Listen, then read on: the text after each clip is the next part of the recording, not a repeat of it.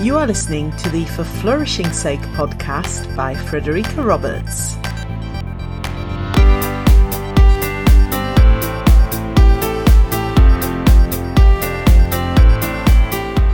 Welcome to episode 38. Back in March, when here in the UK we were still really adjusting to having recently gone into lockdown and to all the changes that COVID 19 was making to our lives, I hosted a um, mental health and well-being panel with a fantastic lineup of experts from education, from psychology, from public health, uh, all of whom have a brilliant interest and expertise in well-being. And in past episodes, I've shared little snippets from that panel, and today I'm going to share another one. Now, this one is very short and sweet, but I thought it was particularly relevant this week because um, in the UK, we're in the middle of um, a lot of trying to understand some slight relaxation of lockdown measures and uh, what may or may not happen on the 1st of June in terms of some children potentially returning to school.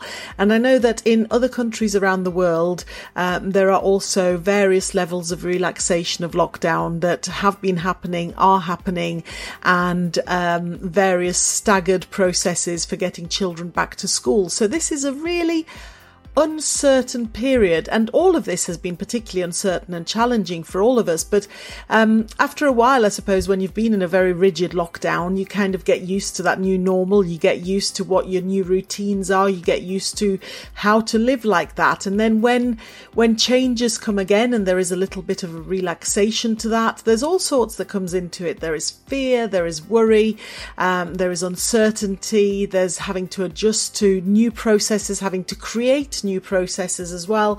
So lots and lots to unpack, lots going on. And um, that's why I thought that this particular little snippet um, from uh, Dr. Karen Baruch Feldman was particularly relevant. So have a listen to what she has to say, and I hope you find it useful. One of the things that I felt like I needed to do, especially for my son, who's it's been very disappointing because he was studying abroad and he was looking so so forward to studying abroad in Florence, and that sort of had to end. Is sort of like to grieve, like I think Kelly mentioned, and to I call it accept the suck. So yeah. like, until he accepted the suck, nothing else was going to happen. And I mm-hmm. think that that sometimes, I think as parents, as problem solvers. We sometimes want to skip that part and just kind of go to the problem solving, but I think it's really important to help our kids know that this is a crisis, that it does suck, and um, and to kind of be able to kind of let that emotion go or have that warble, I guess you call it. Um, and then I think people are more effective about being able to problem solve. Thank you very much, Karen. That was brilliant. Accept the suck. That's definitely something that we need to embrace at the moment.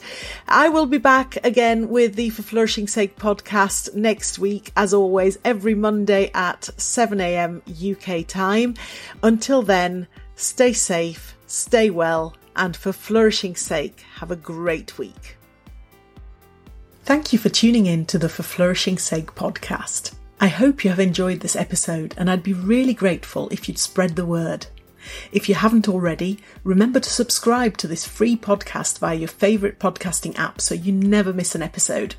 For Flourishing Sake is available on iTunes, Apple Music, Spotify, Google Podcasts, and Deezer.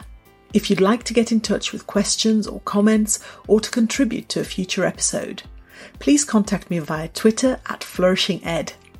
You can also leave comments on individual episode pages at forflourishingsake.com. I look forward to hearing from you.